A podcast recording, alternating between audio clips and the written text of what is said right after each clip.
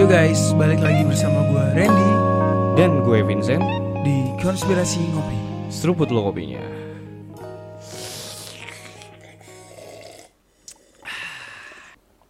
Ngopi bre, sore-sore bre Ngopi ya. Ngopi sambil dengerin konspirasi ngopi Makan pisang goreng Wis. pakai singkong, rebus Aduh. gila itu udah kayak Thanos anjir Sambil nyantai ya. Iya, Thanos di masa tua ya kan Memandangi sawah-sawah, terasering anjir Eh tapi lu tau gak CGI di balik itu, itu orang-orang Indo tau Oh iya. Iya cok, makanya kenapa ada latar belakang kayak gitu Hmm, I see, I see. Keren ya. Keren keren keren. Shout keren. out tuh orang-orang Indo yang bekerja di luar sana. Iya benar, apalagi di bidang industri film tuh banyak banget deh. Gak usah balik.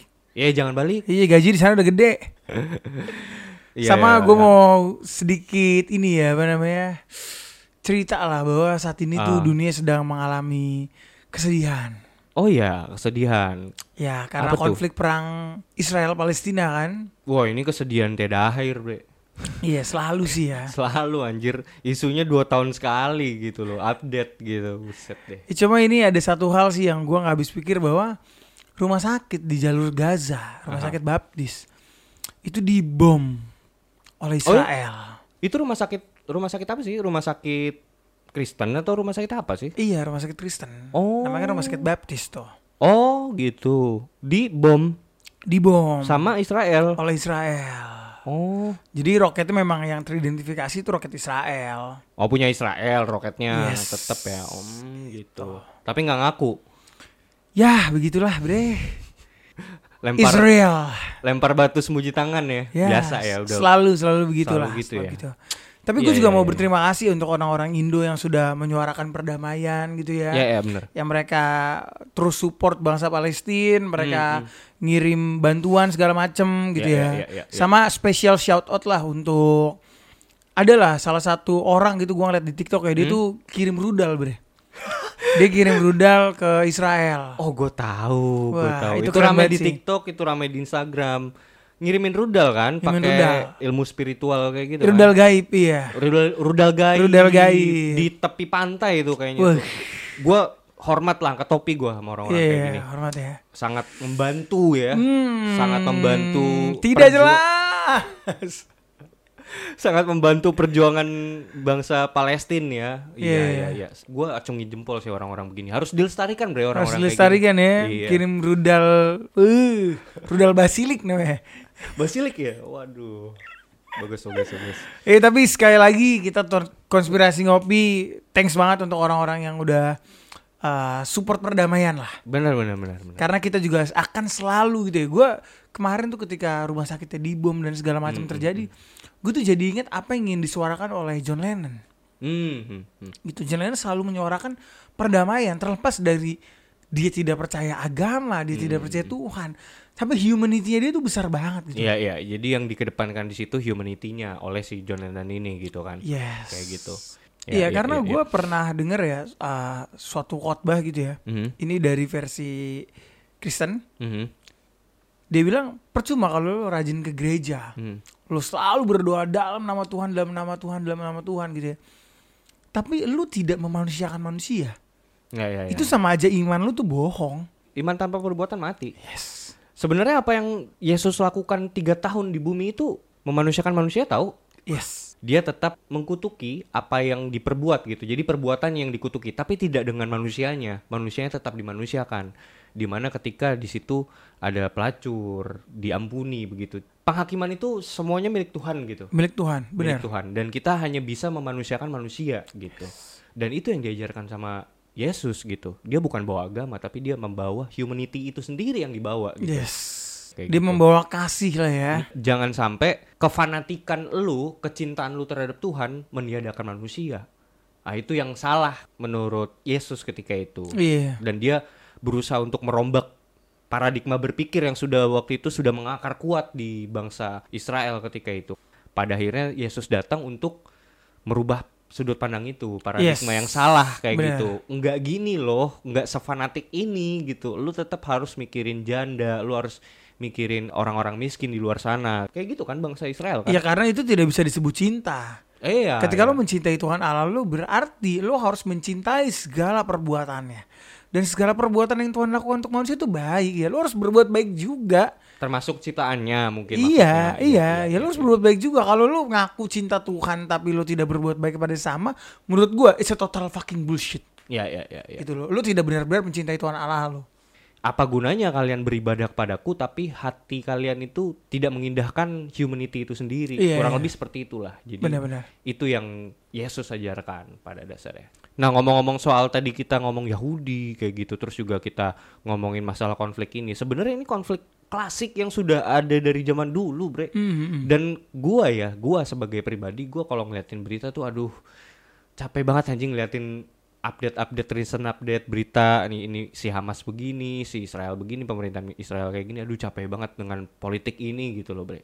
Gitu. Cuman pada dasarnya yang jadi concern kita adalah si masyarakat ini gitu loh masyarakat yang tinggal di tanah tersebut gitu Iya, iya. mau dibawa ke mana nasibnya sebenarnya concern kita tuh ke situ bre kayak gitu Ya menjadi korban ya. Mm-mm. Nah makanya sekarang kita mau ngebahas tentang sepak terjang dari tanah yang bisa dikatakan tanah perjanjian ini, Bro. Iya.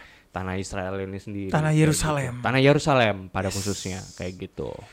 Oke, daripada berlama-lama, langsung aja temen ngopi. Pertajam analisa lo. Perkuat dengan Cocok logi.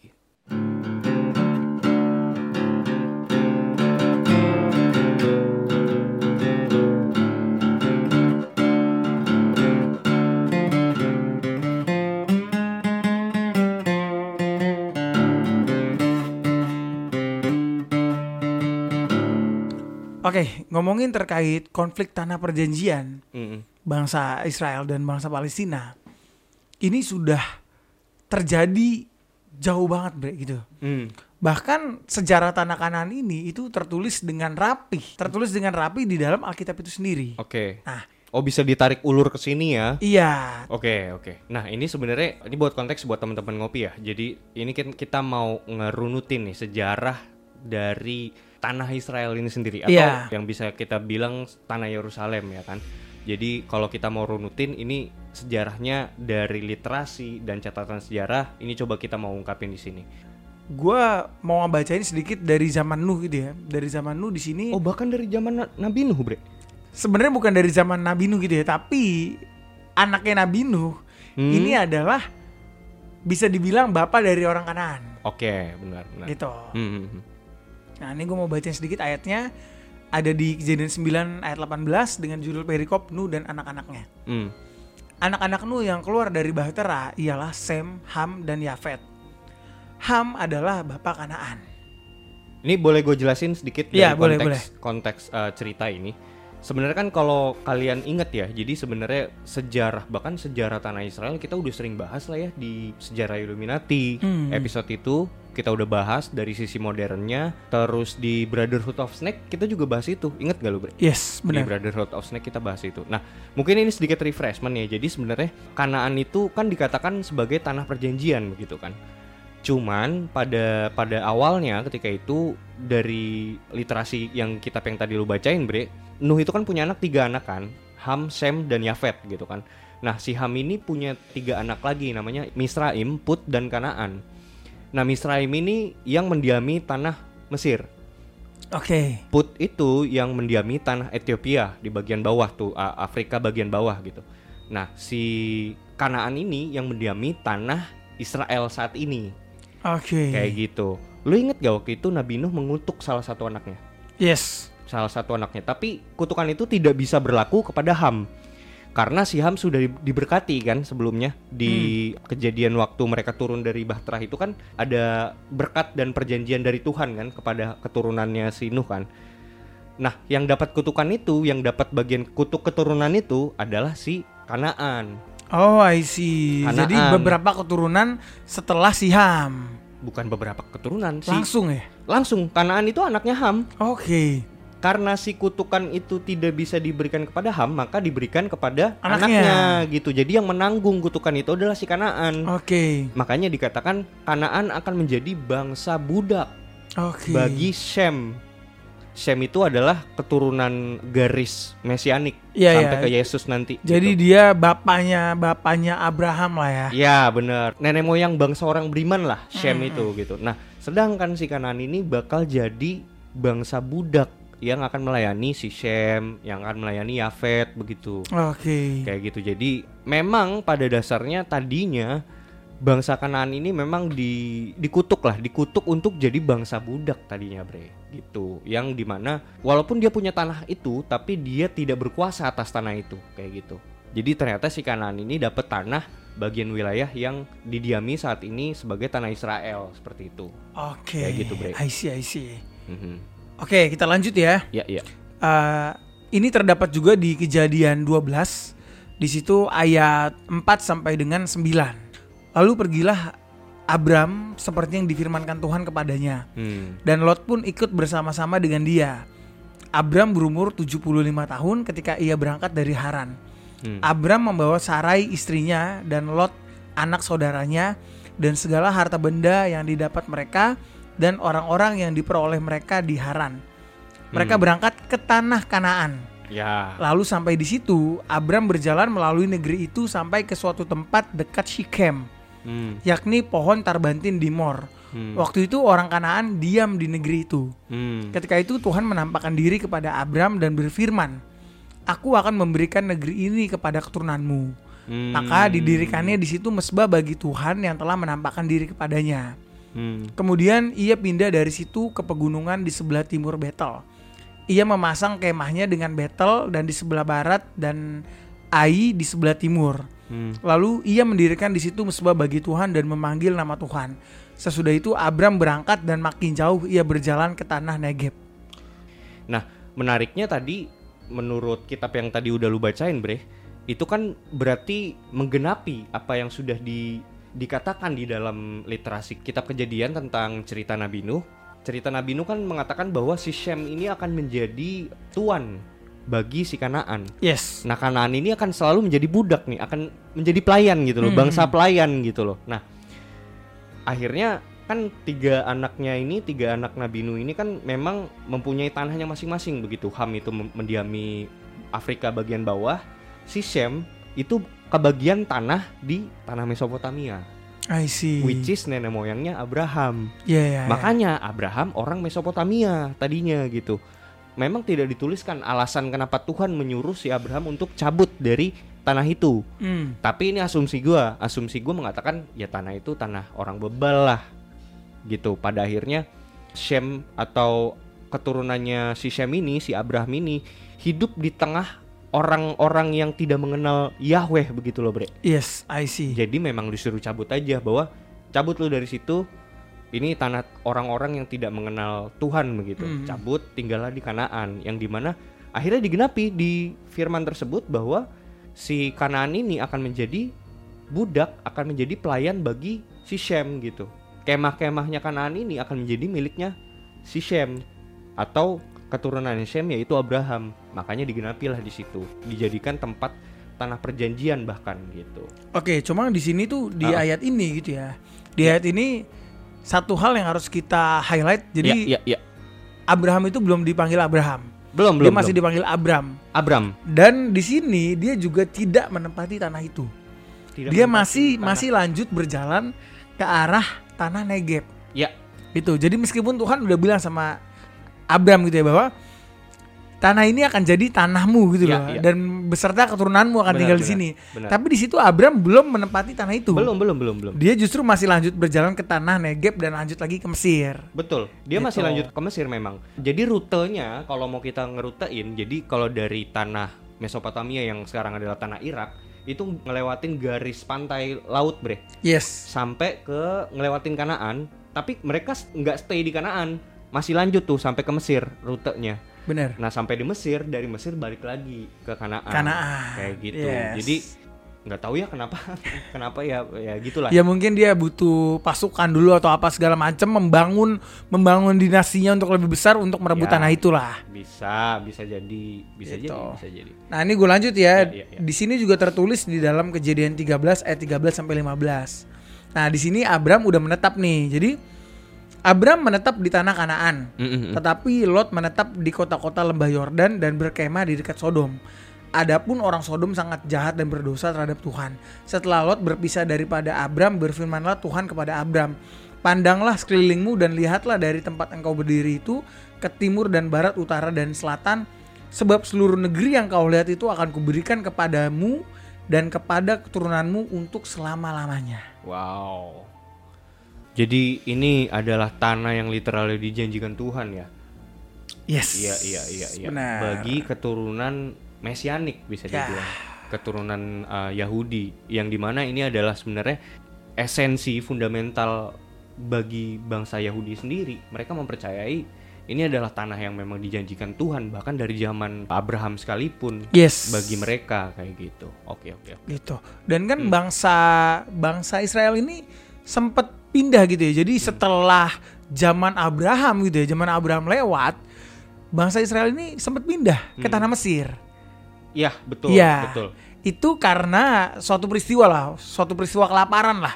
Peristiwa kelaparan itu zamannya Yusuf. Betul. Zamannya Yusuf, Yusuf di situ ngundang saudara-saudaranya untuk tinggal di tanah Mesir gitu kan. Sampai setelah zaman Yusuf Mesir tuh masih baik tuh Hmm.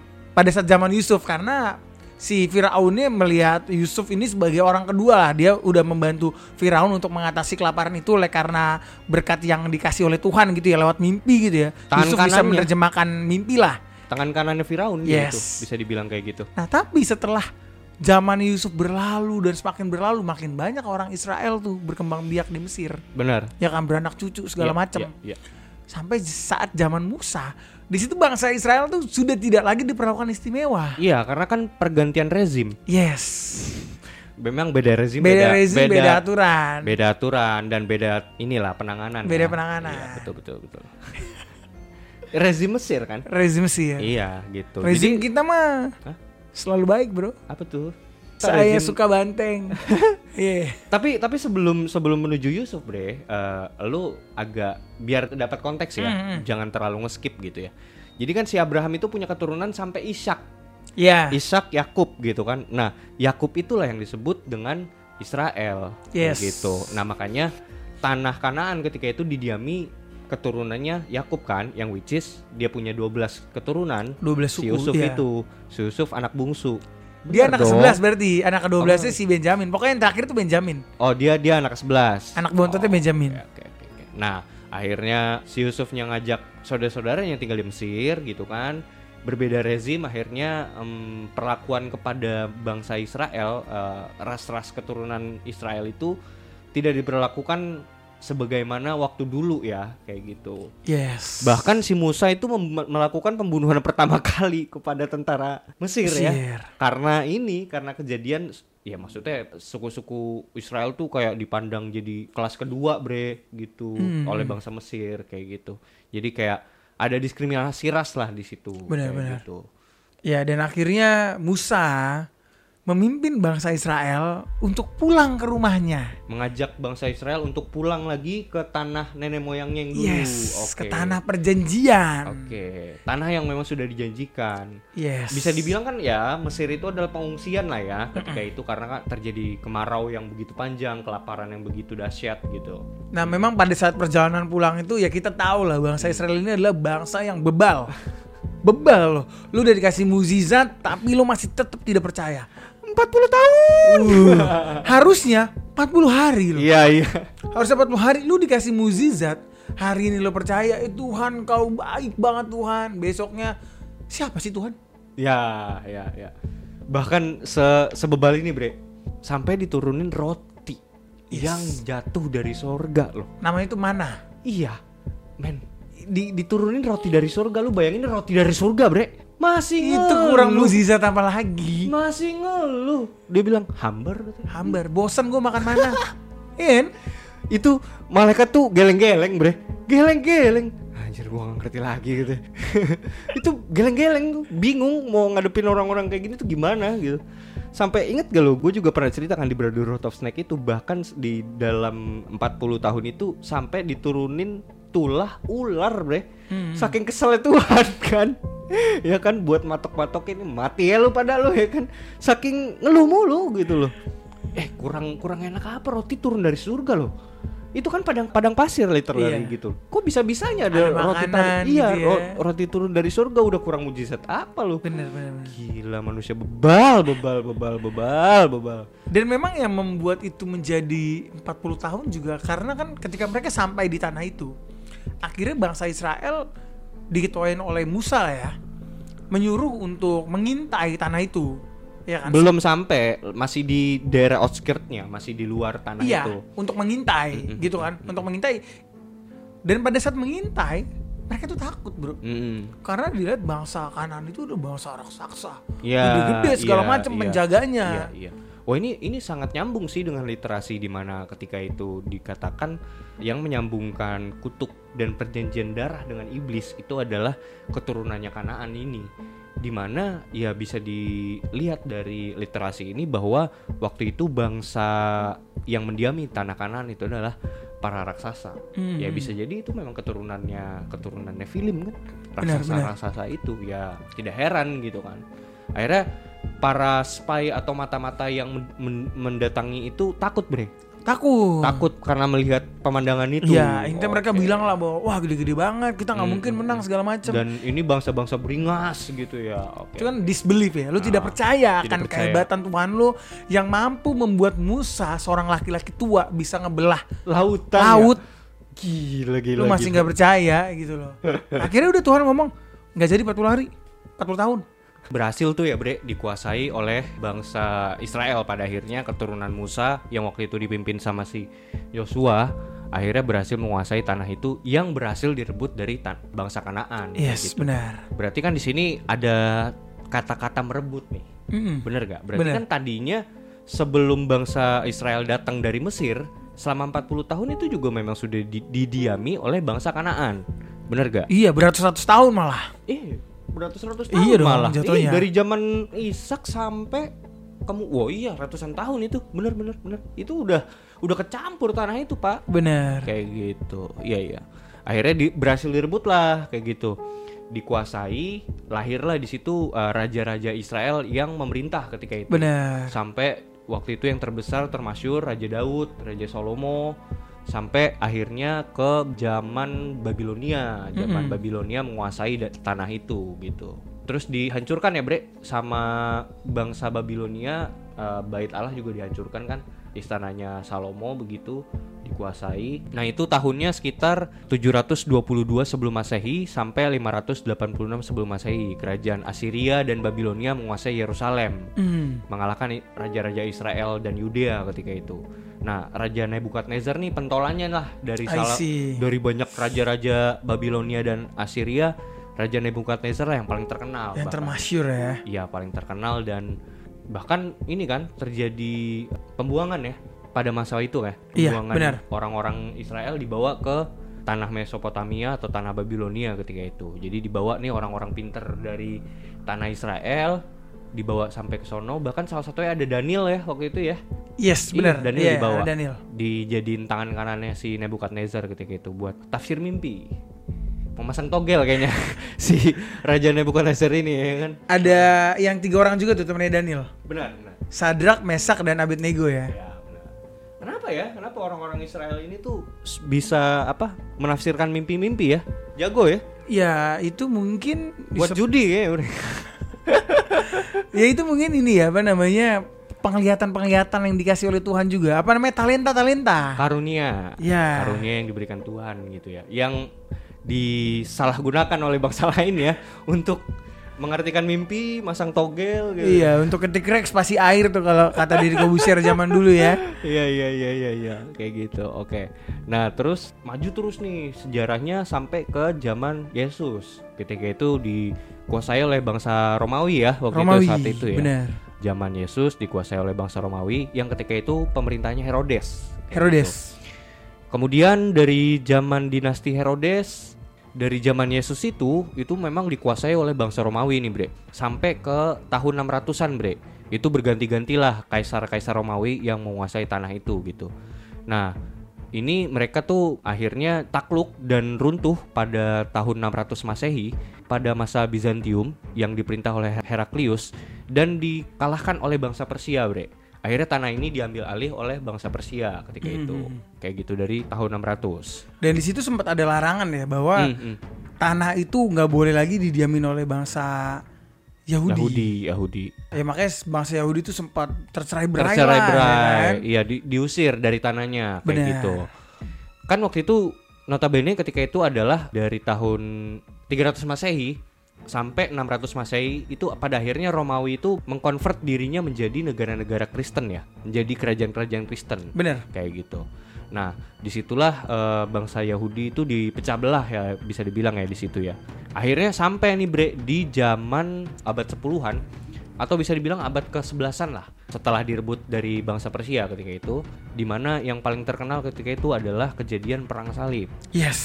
kayak gitu yang di mana waktu itu muncul kesatria-kesatria Templar untuk melindungi bait suci ya kompleks bait suci atau Templar gitu untuk menguasai tanah itu. Di bawah perintah Paus langsung. Kemudian akhirnya terjadilah pecah perang salib ketika itu yang hasil akhirnya dimenangkan oleh bangsa Turki ketika itu Hmm. yang dipimpin oleh Sultan Salahuddin waktu itu dikuasai wilayah itu dan direbut kembali dan menjadi milik Turki pada akhirnya kayak gitu. Itu lumayan lama tuh ya Turki Lumayan lama, lama ya. banget, lama banget, lama banget. Kemudian ditaklukkan kembali oleh bisa dibilang bangsa-bangsa Liga Arab lah kayak gitu Iya. yang menguasai tanah itu. Bergantilah, berganti kekuasaan uh, tanah Yerusalem akhirnya sampai pada akhirnya tetap pada tahun abad ke-15 sampai ke abad 19-an 1917-an itu kembali dikuasai lagi oleh bangsa Turki lagi. Dan akhirnya pada akhirnya tahun 1948 pada masa perang dunia ke-1 dan kedua itu Inggris ini mendukung orang-orang Yahudi untuk kembali lagi ke tanah tersebut gitu. Oke, Inggris Iya. mendukung. Inggris mendukung itu kayak gitu. Bahkan ini ini adalah sebenarnya kalau konspirasinya ini bahkan sudah di di karang-karang eh, metode untuk cara menguasai tanah itu dari abad 17-an, Bre. Oke, Dari oke. dari masa-masa Turki sedang menguasai tanah itu gitu loh. Hmm. Kan salah satu yang membuat orang Yahudi ini balik ke tanah Hmm, itu, correct me if I'm wrong gitu ya. Itu kan zaman Hitler kan. Benar benar benar. Yang di mana Hitler yang dituduh membantai bangsa Yahudi Ya, ini ya, ya. sebenarnya dia kasih kasih waktu lah untuk orang Yahudi ini keluar aja dari bahasa Jerman gitu Ada loh. ada. Ada.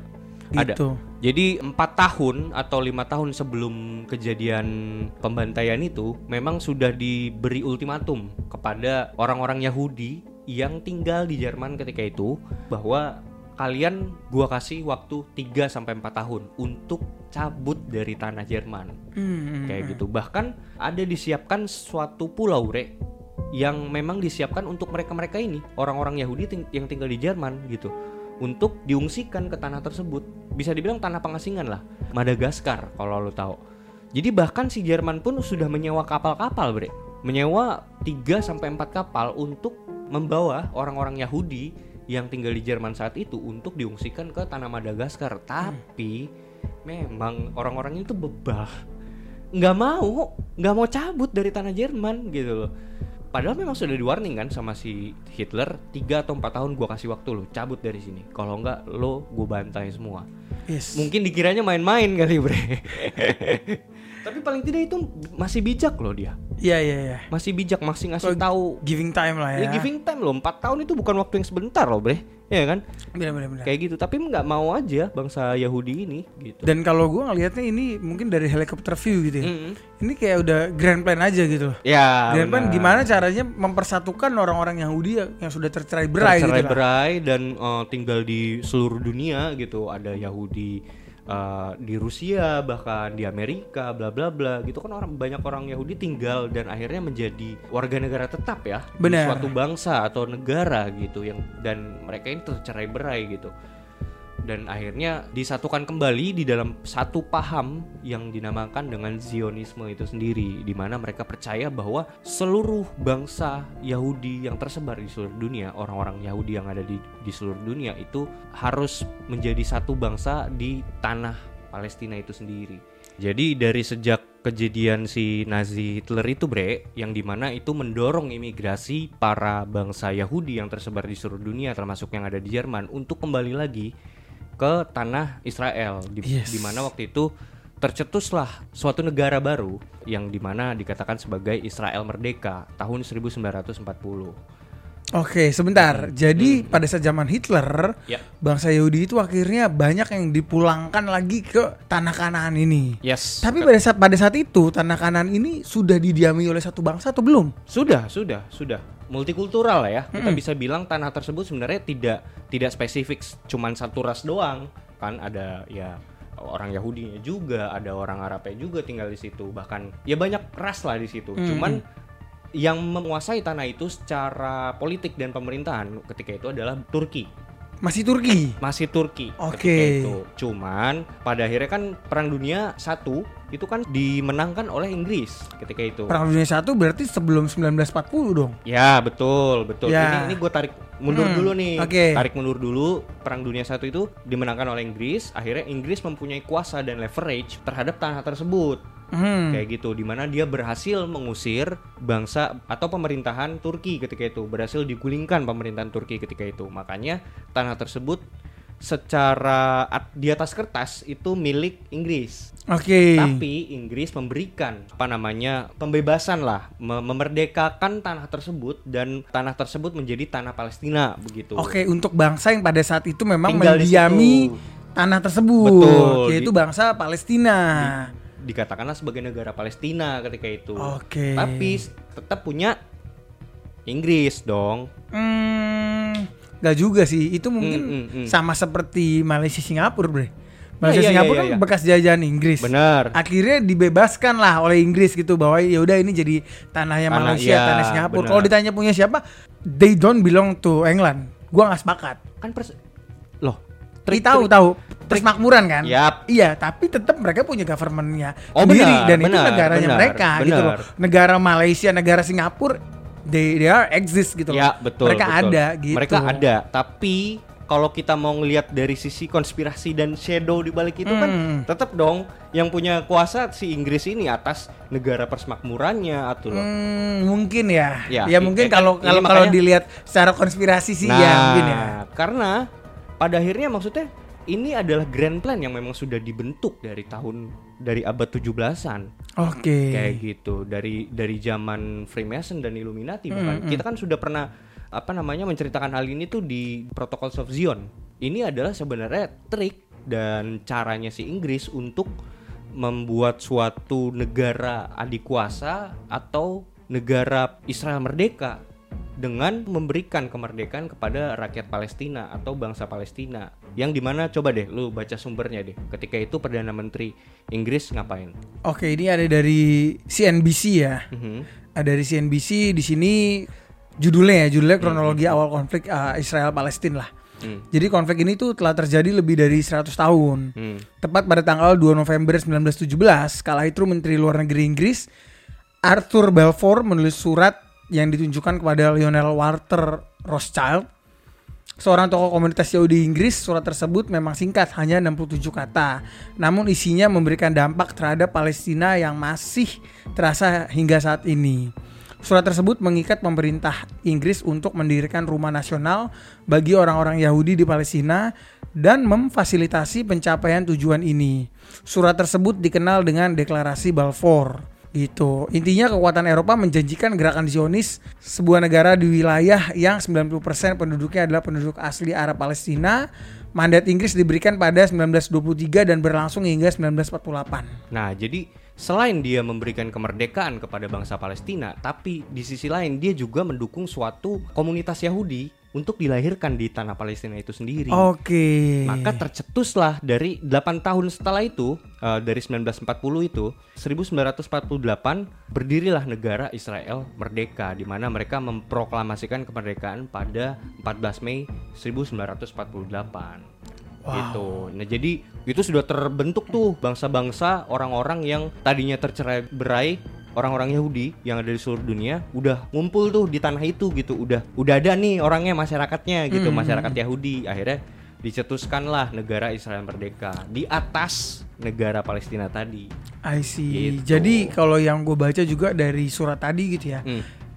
Itu dari semenjak 1917 Hmm. sudah direncanakan dengan matang tuh. Sudah. Gimana caranya mengeluarkan atau mempersatukan orang-orang Orang- Yahudi ini Nah. Dengan cara dia buatlah satu tokoh yang bernama Hitler Ya. yang mengancam dan membunuh orang-orang Yahudi ini sehingga orang Yahudi ini mau keluar dari negaranya masing-masing dan berkumpul di tanah Palestina ini. Ini konteksnya konspirasi ya. Ya, Oke, gitu kan. Jadi benar. secara nggak langsung Hitler tuh termasuk dalam grand plan-nya mereka. Betul. Suka tidak suka, meskipun Hitler tidak sadar mereka ada Hmm, dalam hmm, grand hmm, plan-nya, hmm, hmm. tapi kalau dari teori konspirasi ini, Ya. ya Hitler ada dalam Hitler grand ada, plan-nya mereka. benar. Jadi bisa dibilang dia adalah pemantik dan em, alasan yang paling rasional untuk bangsa-bangsa Yahudi yang ada di Jerman ketika itu, yang ada di Rusia. Karena kan waktu itu kekuasaannya Hitler, di mana kekuasaan Nazi ketika itu sampai bahkan hampir menguasai satu Eropa kan, Hmm. itu bisa mendorong suatu imigrasi besar, bre.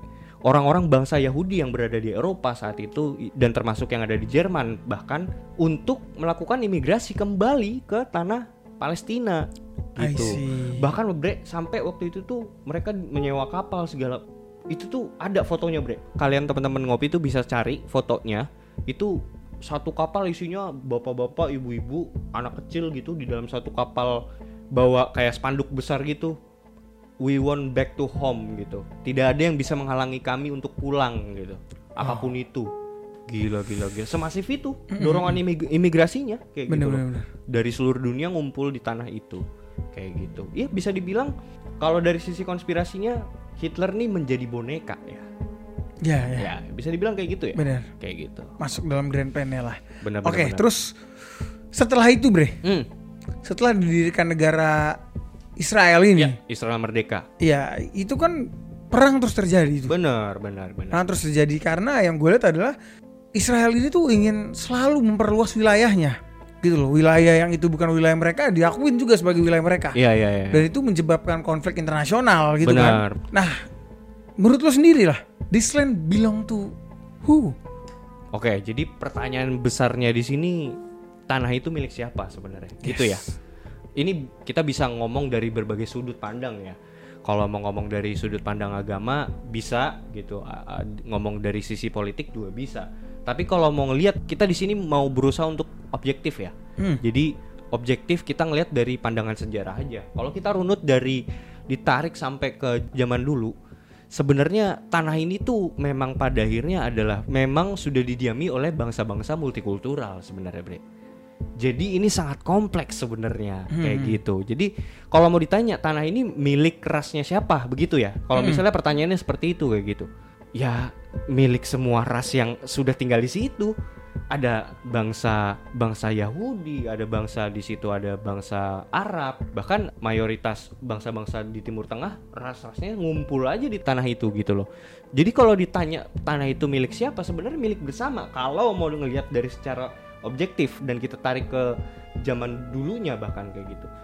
Kenapa bisa terjadi konflik ini? Sebenarnya ini adalah kepentingan politik elit aja kalau gue bisa bilang, Bre. Oke, Kayak oke, gitu. oke. Karena menariknya bre, jadi banyak banget eksperimen sosial yang dilakukan oleh eh, orang-orang yang tinggal di sana ya atau jurnalis lah, para aktivis yang memang mendukung perdamaian Palestina dan Israel itu banyak banget melakukan eksperimen sosial ke tanah Yerusalem secara spesifik dan khusus ke tanah Yerusalem. Ketika mereka datang ke sana, mereka melakukan interview ke orang-orang yang tinggal di situ yang notabene sebenarnya di sana em, benar-benar multikultural ras hidup berdampingan gitu loh bre tanpa ada membedakan ras suku dan golongan nggak ada sama sekali gitu bahkan ketika mereka ditanya apakah mereka itu benci sama satu sama lain gitu enggak mereka nggak punya alasan logika untuk benci satu sama lain gitu jadi Oke, itu mungkin yang diangkat yang diangkat oleh beberapa influencer atau tokoh penggiat itu itu mungkin segelintir point of view, Bro. hmm, Jadi point of view yang memang dia lihat dari point of view yang damai-damai aja. Tapi Hmm, kalau di hmm, jalur Gaza itu itu menurut gua is, is really different lah. hmm, Karena how come lo tidak membenci orang yang membunuh keluarga ya, lo? ya, ya, ya. How come gitu ya menurut gue. Jadi mungkin yang diangkat gue juga pernah ngeliat lah kayak Jay Shetty or Hmm, siapa pun hmm, gitu ya hmm, yang pernah ngangkat itu Hmm, dia hmm. ngelihat dari point of view yang damai-damai aja. Tapi memang kalau ditanya ada yang tidak damai, ada. ada Ada, karena memang ada. di jalur itu itu sudah terjadi banyak pembunuhan lah. Iya. Yang which is menurut gue akan teramat sulit untuk memaafkan orang yang membunuh keluarga lo. Bener, bener, Gitu kan. bener. Nah, tapi tapi di sini bisa dibilang maksudnya akarnya semuanya kan dari politiknya, bre. Iya, Maksudnya dari iya. elitnya gitu. Maksudnya yang bisa membuat suatu apa ya namanya pembantaian atau pemusnahan ini segala macam ini ini kan semua kepentingan politik kan. Bener. Yang pada dasarnya sebenarnya masyarakatnya juga nggak ngerti apa-apa. Toh mereka hidup berdampingan ratusan tahun kok gitu loh. Dan gini sih, gini Iya kan?